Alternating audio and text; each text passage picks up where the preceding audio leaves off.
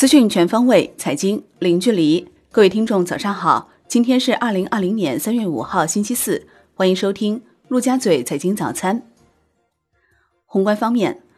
中共中央政治局常务委员会召开会议，研究当前新冠肺炎疫情防控和稳定经济社会运行重点工作。会议强调，要加大科研攻关力度，把优势力量集中到解决最紧迫问题上来。继续加强病毒溯源和传播机理研究，药品、疫苗、检测试剂、医疗装备等研发要同临床救治紧密结合，与防控一线相互协同。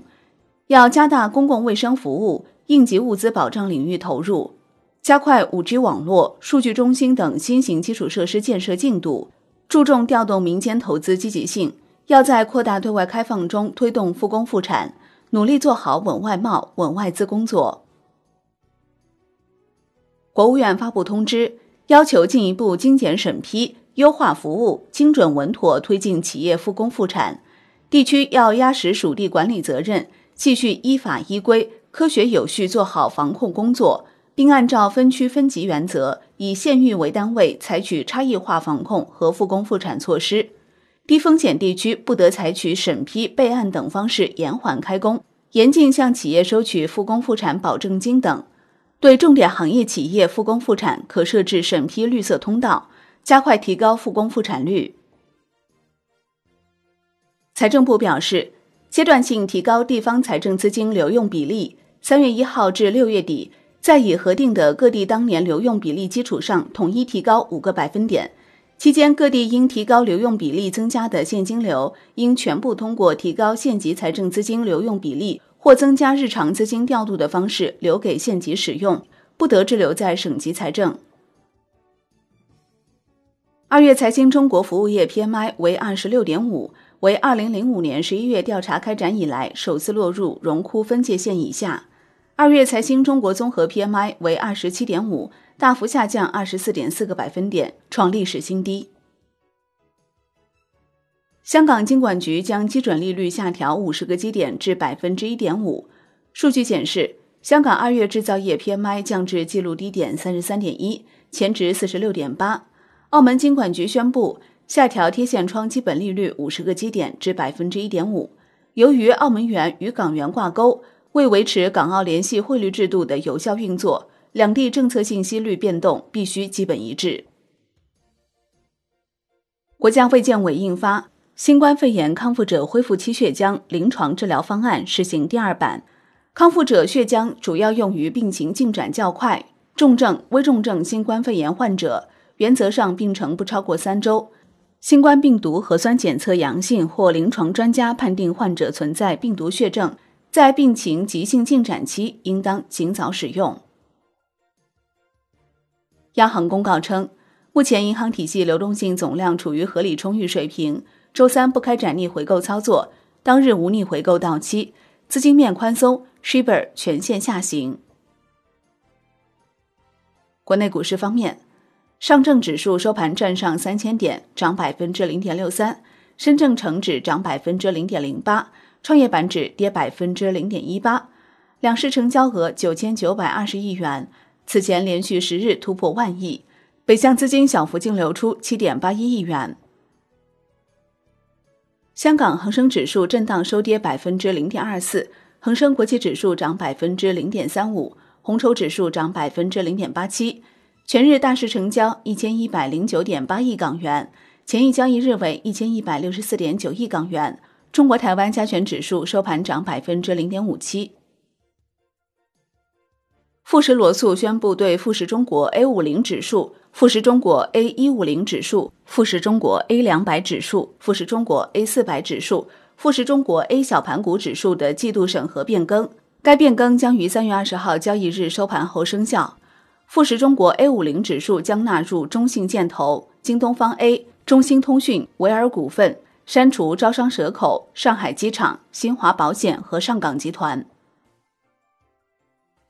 央行发布工作论文。金融危机传染实证分析研究显示，金融危机时期中国股市下跌与美国股市下跌一定程度上存在联动，但中国股市波动也有一定独立性。全球金融危机后，国内股市和债市呈现显著负相关性。证监会公告，自三月一号起，证券公司部分行政审批项目取消或调整。其中，证券公司在境外设立、收购或者参股证券经营机构审批事项改为事后备案管理。科技类 ETF 首次在发行层面主动限制规模。易方达基金公司公告，将易方达中证科技五零 ETF 募集规模上限控制在十五亿之内。该基金定于三月九号发行。金融方面。央行发布工作论文《金融危机传染实证分析研究》显示，从国内金融机构看，不论是否处于危机期间，国有商业银行之间、国有商业银行与中小银行之间的风险传染并不明显。中小银行之间风险传染较强，但不是由金融危机引起的，而是由其他因素导致。楼市方面，央行表示，坚持房子是用来住的，不是用来炒的定位。何不将房地产作为短期刺激经济的手段，要求保持房地产金融政策的连续性、一致性、稳定性。产业方面，乘联会初步数据显示，中国二月份乘用车零售销量同比减少百分之八十，预计一到二月累计下降达百分之四十一，为近二十年来最大降幅。海外方面，在美国大选初选的超级星期二。民主党参选人前副总统拜登成为党内初选的大赢家，他拿下十四个州当中的九个州的选票，其中包括第二大票仓德克萨斯州。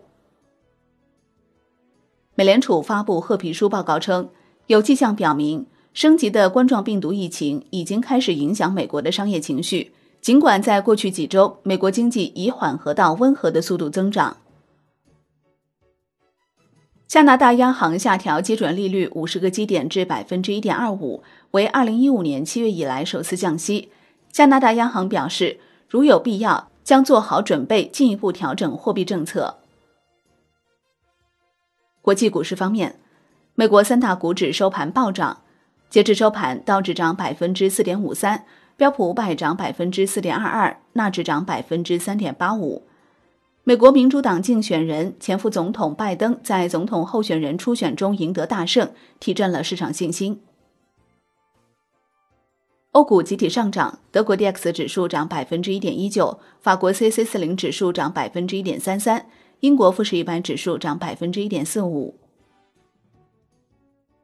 商品方面，伦敦基本金属涨跌不一，其中 LME 七铜、LME 七锡收涨。LME 七锌、LME 七镍、LME 七铝、LME 七铅收跌。国内期市收盘涨跌参半，尿素涨百分之二点三七领涨，贵金属走高，沪金涨超百分之二，沪银涨百分之一点六四。债券方面，美联储意外降息五十个基点，国债期货全线大幅收涨，十年期主力合约涨百分之零点四二。五年期主力合约涨百分之零点二八，银行间现券收益率大幅下行，十年期国债活跃券一九零零一五收益率下行七点五个基点，报百分之二点六七，创二零一六年十月二十四号以来新低。银行间市场资金充裕，主要回购利率普遍下行。外汇方面，周三在岸人民币对美元十六点三十分收盘报六点九三三一，较上一交易日涨四百七十七个基点。人民币对美元中间价调升两个基点，报六点九五一四。好的，以上就是今天陆家嘴财经早餐的精华内容，感谢您的收听，我是林欢，我们下期再见喽。